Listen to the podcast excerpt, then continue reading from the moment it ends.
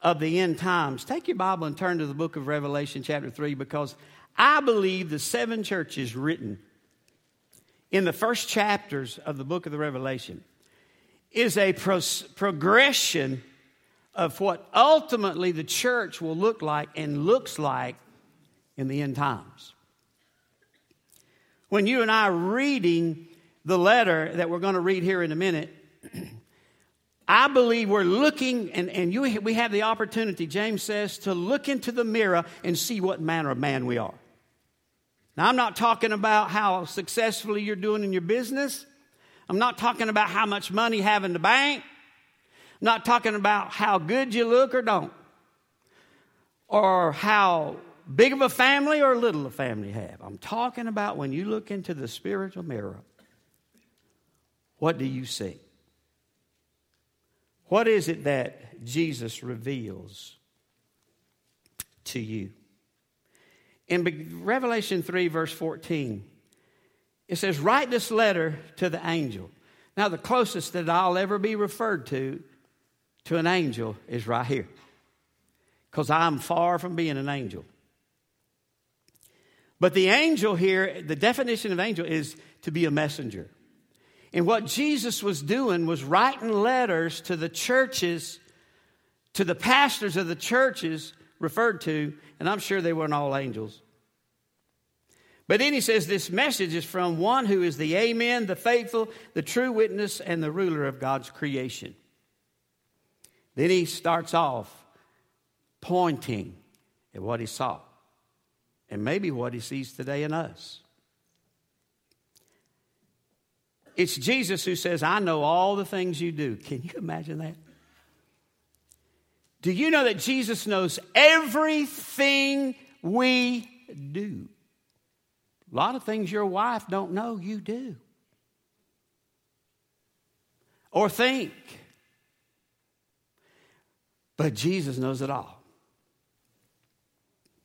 Some of your mom and dads, you don't know what your kids are doing. I didn't know everything my kids were doing until they get older and they tell you. And I just assumed they didn't. I was sure happy not knowing.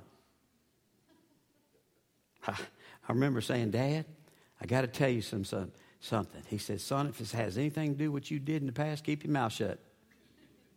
I don't want to know. I said, Good, I ain't telling you then. Jesus said, I know all the things you do, that you're neither co- hot nor cold. He said, But it would be my desire that you be one or the other. But since you're not either one, you're lukewarm, he says, I will spew you or spit you out of my mouth. Now, this is Jesus talking. You say I'm rich and I have everything I need or everything I want. Actually, the attitude is, I don't need a thing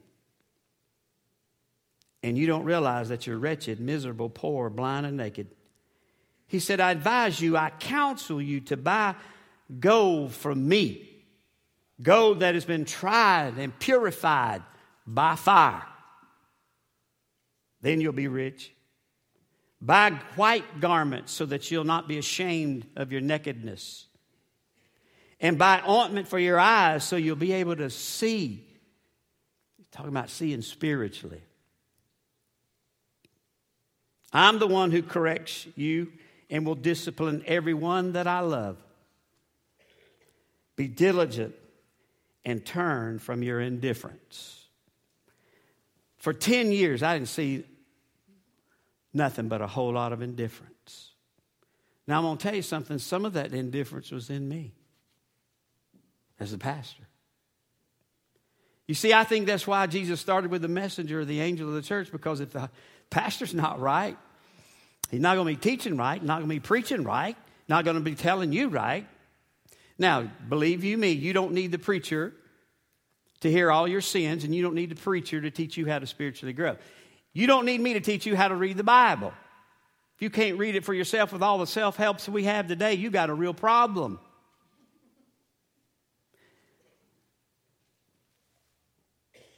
We're living in what the Bible says is the last days. You say, I don't believe that. Well, it doesn't matter what you believe, it's just the fact. That's what the Bible says.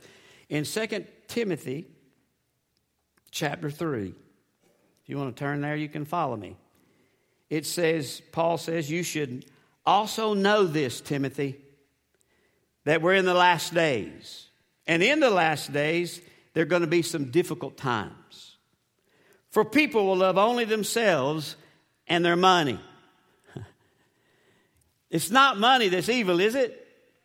It's your love for it. Hadn't changed yet.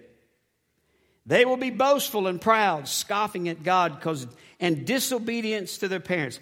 I don't guess there's ever been a generation so disobedient, and it's going to get worse, by the way, to their parents than it is now. You know, I knew what a woodshed was, even though I didn't ever go to one.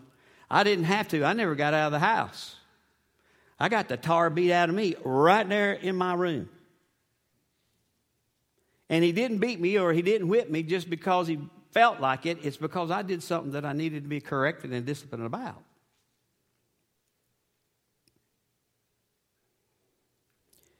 He says, People will love only themselves. They'll be boastful and proud, scoffing at God, disobedience to their parents, and ungrateful.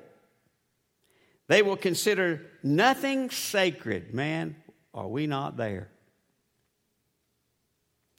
They will be unloving and unforgiving.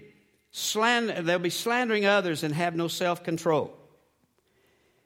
They will be cruel and have no interest in what is good. They'll betray their friends and be reckless, be puffed up with pride, and love pleasure rather than God. They will act as if they're religious, but they'll reject the power that could make them godly. You must stay away from people like that. The church is pictured in the book of the Revelation as a church that's powerless. Now, the church is not made up but anything other than people. And what he's saying is not everybody's powerless, but a lot of, or the majority of God's people, they really have no good, solid connection with Jesus. You talk about him, you hear it preached about, but the rest of the week don't have anything to do with him. The word Laodicea refers to the rights of the people. It speaks of the time when the church will become driven by its own strength, by its own power, by the rule of the people.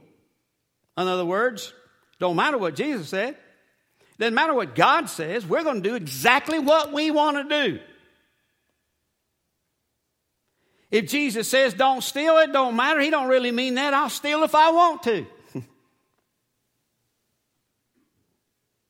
You see, the Laodicean era was a spirit, uh, an era of a spirit of indifference, of coldness and insensitivity. Man, can you not see that we are driven in our society by not wanting to relate to people? Do you not see the commercials now where four people sit in the living room and look at their phones and laugh because someone suggests that they might communicate with one another? We're all guilty of that stupid phone now. And I'm telling you, nothing will substitute your relationship with Jesus or your relationship with your fellow man when you got a stupid phone in your face. Some of you are so addicted to what this Bible is talking about here that you can't live without it. You would walk out of the house with your britches off, but you ain't going to forget your phone. You say, You're just down on the phone. No, I got one somewhere. I couldn't find it this morning. And I use mine, and, and, and, and you use yours, but some of you, when you go out to eat, I know who you are. Because you're sitting there eating with a fork in one hand and a phone in the other. That's ridiculous. How are you ever going to have a relationship with the Lord when you can't break away from your addiction to a telephone? guarantee you, you don't have the same relationship with your husband and with your wife that you had when you started out without one. It's become a substitution. One we think we can't do without. You see, the Laodicean era is an era of indifference, of coldness, insensitivity, apathy, no emotion. I hear a lot of people say, Well, I just don't believe there ought to be emotion in the church. Well, if you take emotion out of the church, it's about dead as a hammer. Look, I can do something with emotion, but I can't resurrect a corpse.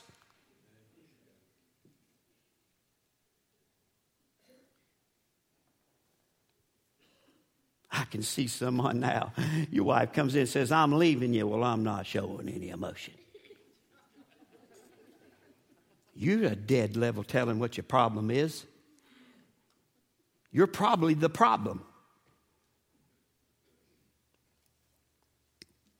Nothing wrong with emotion. Even Jesus wept, right?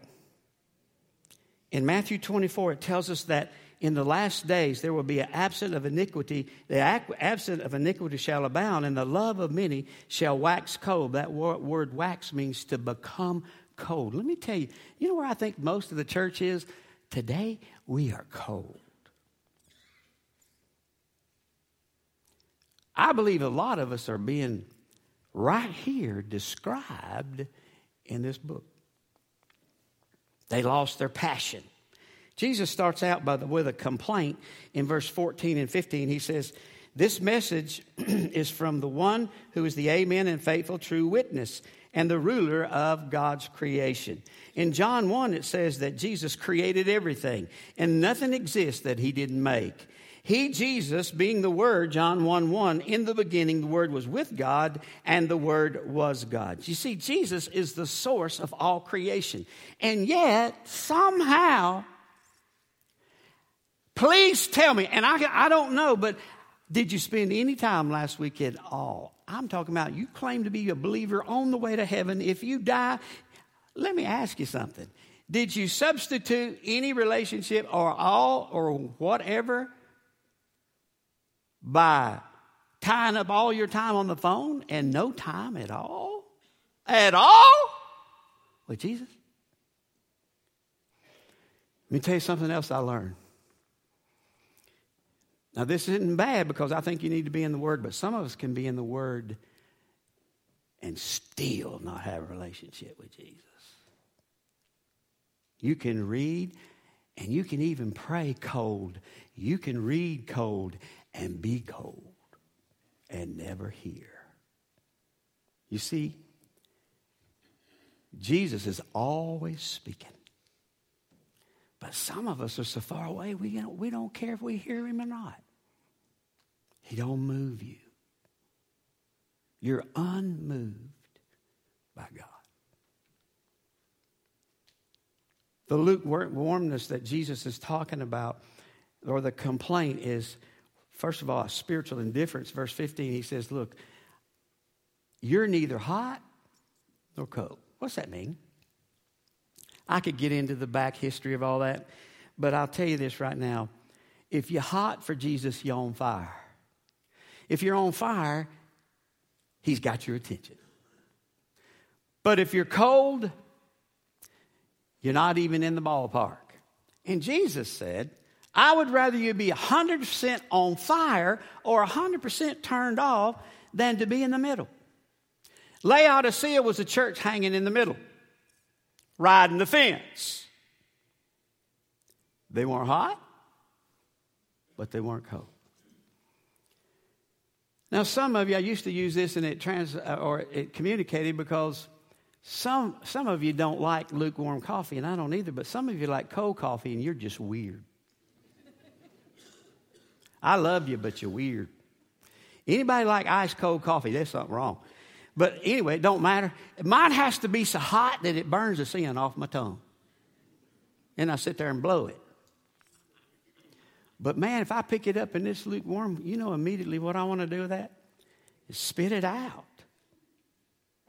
And see, Jesus is speaking to, to people. Now, some say, well, now, you can't be lukewarm, be a believer. Well, unfortunately, in context, you got a real problem. You, you hassle it out theologically. But he's speaking to the church here, he's speaking to believers here.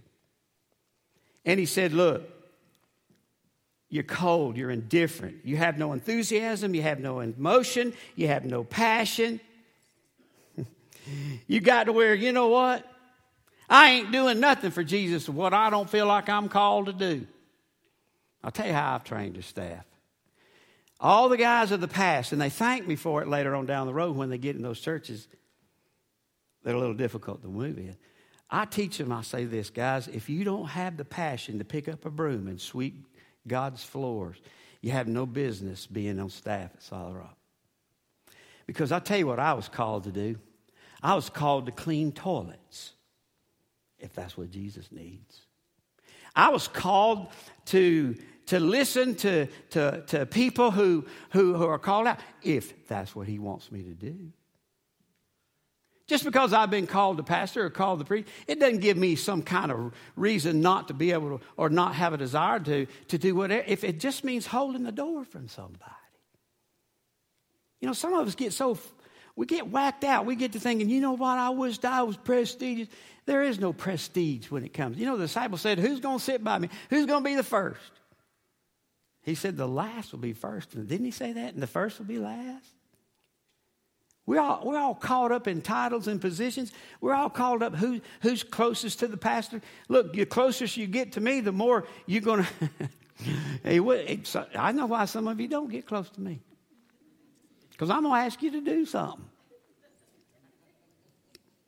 Gosh, I hope Pastor don't ask me to do that. Spiritual indifference is just showing no interest or feeling of care whatsoever.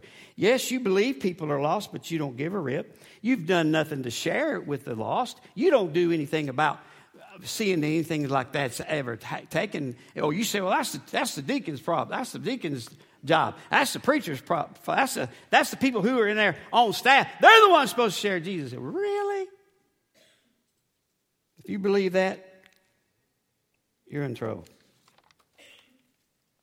Little girl in Sunday school got all of her memory verse all messed up, and it was the verse was, Many are called and few are chosen. She got a little mixed up and she said and repeated it, Many are cold, but few are frozen.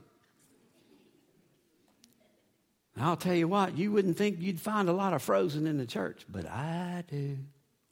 You're more concerned of whether or not there is a speck on uh, of something going on here, something you don't like, and you're so quick to criticize. You're instead of kind of joining arms and coming on board and saying, you know what? By golly, I can help. Yeah, you can. You sure can.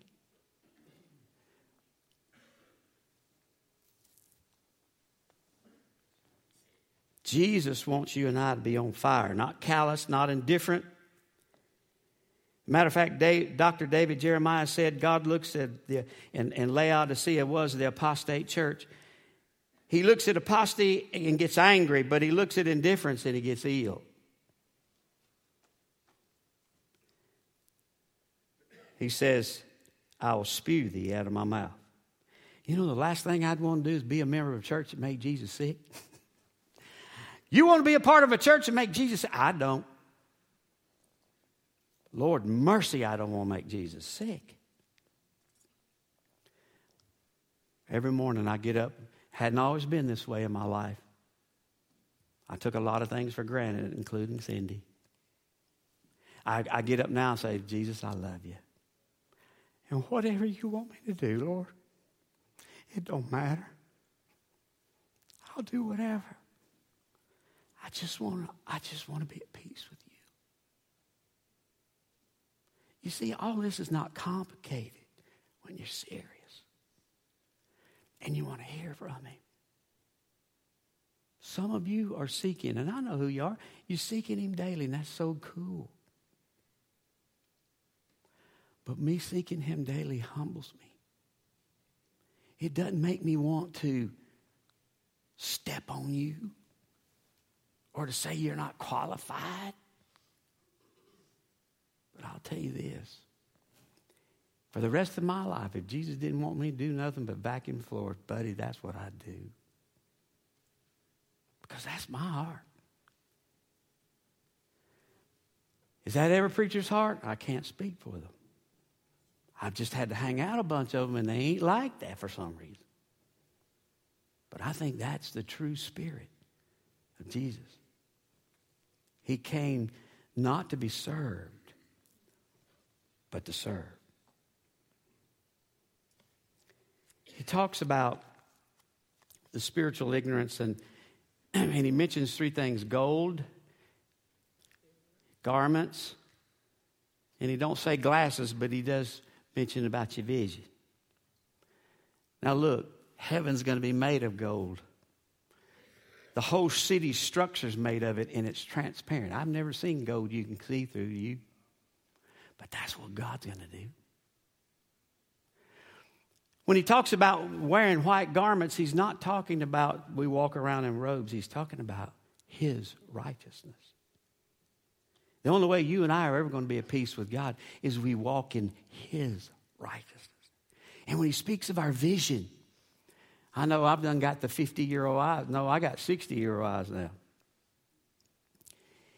And, and that means sometimes I can't see signs as well as I used to. the other day, I dread telling illustrations like this because he could show up at church, but I, I, pulled out in front of somebody I didn't see. And I, I, until somebody darted across in front of me, and, and I didn't think nothing about it. Me and her talking. I went up to QT, got some gas. Well, I heard someone say, Hey! I said, Yes, sir? And I can't tell you what he said. I heard language like that in the construction world, and I used it. But now, in, in my old days, I'd, I'd go, uh, Son, you ain't to holler at me like that. But you know what? If I pulled out in front of him and caused him to almost have need a, a, a depends, I was guilty. I didn't see it. I just saw him blare around me, and I just thought, well, he's going too fast. Well, he commenced to tell me in all kind of English and adjectives and words. And, and Cindy said, What do you want? He said, Well, in short, he cussed me out. well, what did he cuss you out for? I said, Because he said I pulled out in front of him. He said, You need some blank glasses. Well, I wasn't going to tell him I had them, I just wasn't wearing them.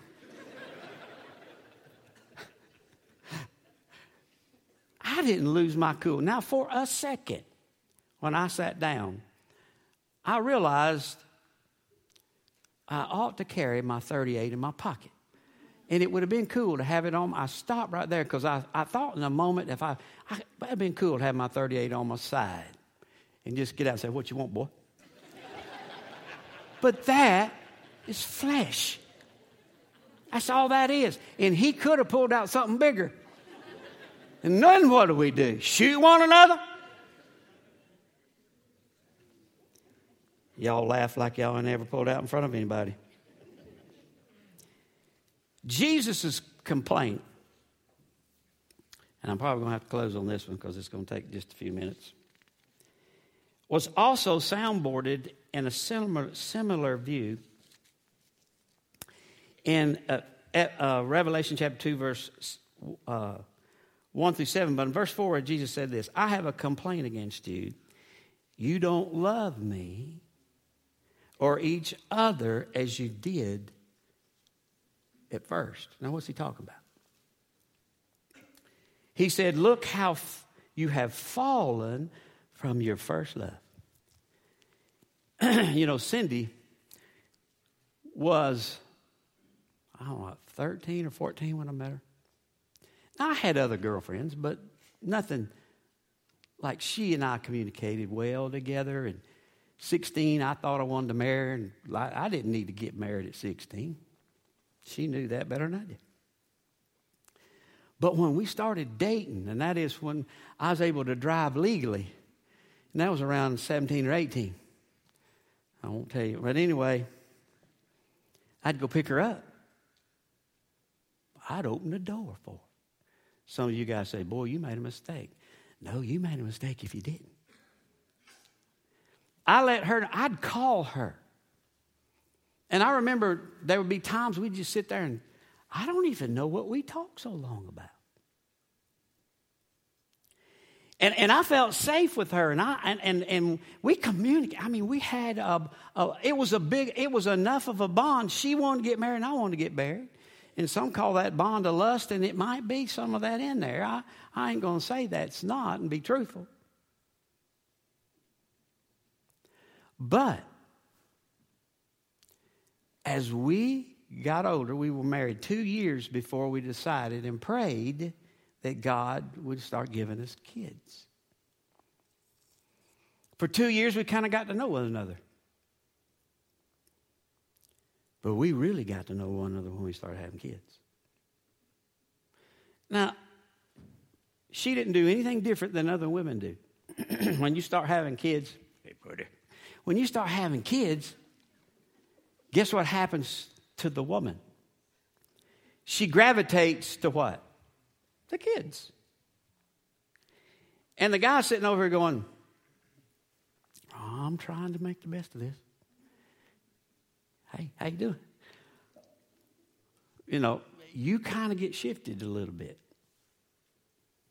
But then when they grow up and gone, and that's happened in my life, she ain't got nobody to talk to now but me. And she and I know what it means to have our love cool off. To have that love not like it heated up in the beginning.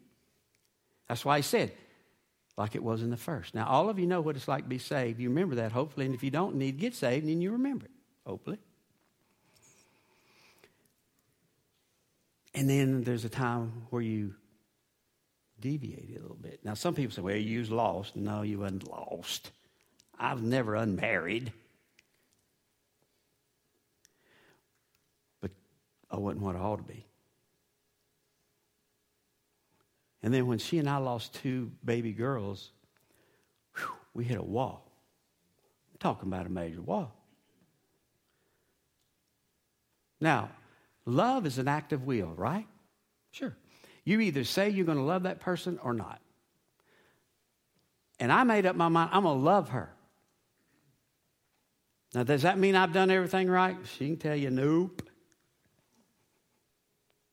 Do I meet all her emotional needs? Nope. I'm, I'm learning.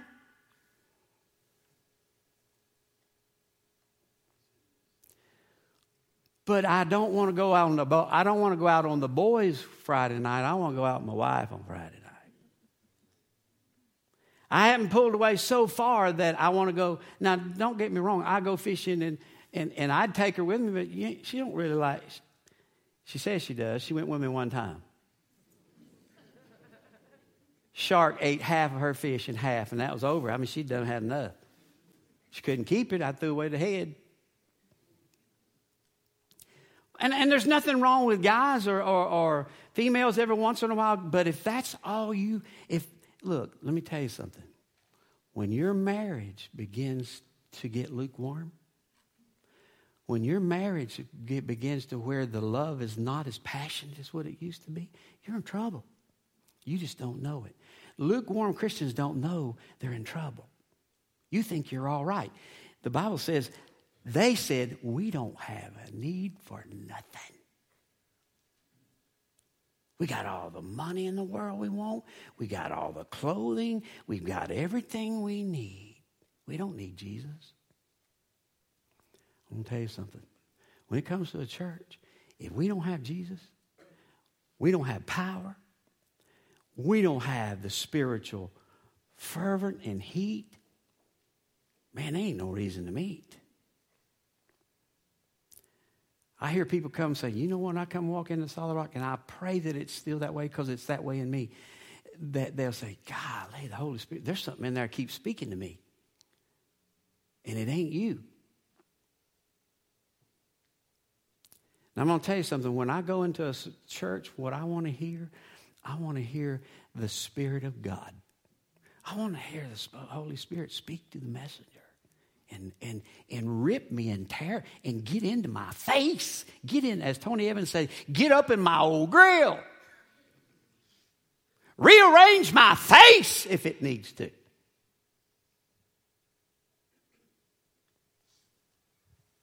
I don't understand how we can look in a mirror and hear things and we know things going in our life. And we're like James. We look in that mirror and we see it, but then the Bible says we walk away and forget what manner of man or woman we are. I don't get that.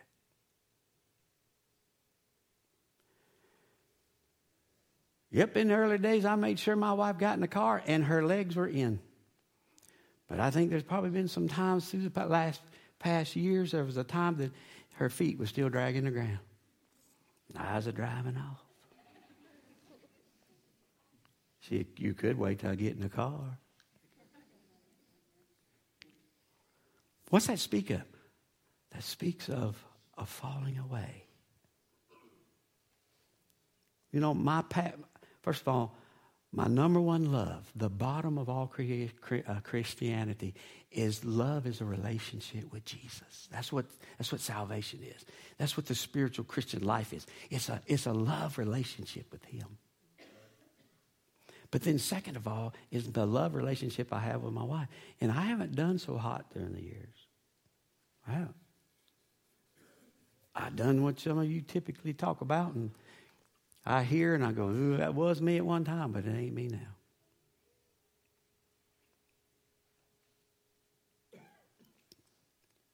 The Lord gave me her. And if He gave me her, it's my job to make sure we're on fire in love with one another. And if you don't work at that,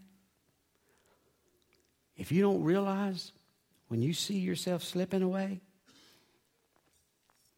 such things in your conversation will be, well, my next wife, really? All my exes live in Texas.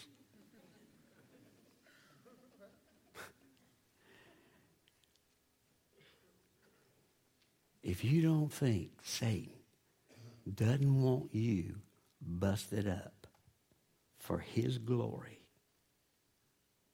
and your gloom, you're blind. He don't want you thriving. He doesn't want you falling in love with, with a mate you think you're falling out of love with. He doesn't want all that. But Jesus does. And Jesus said love is an act of the will. So with your head bowed and your eye closed, and I'm two point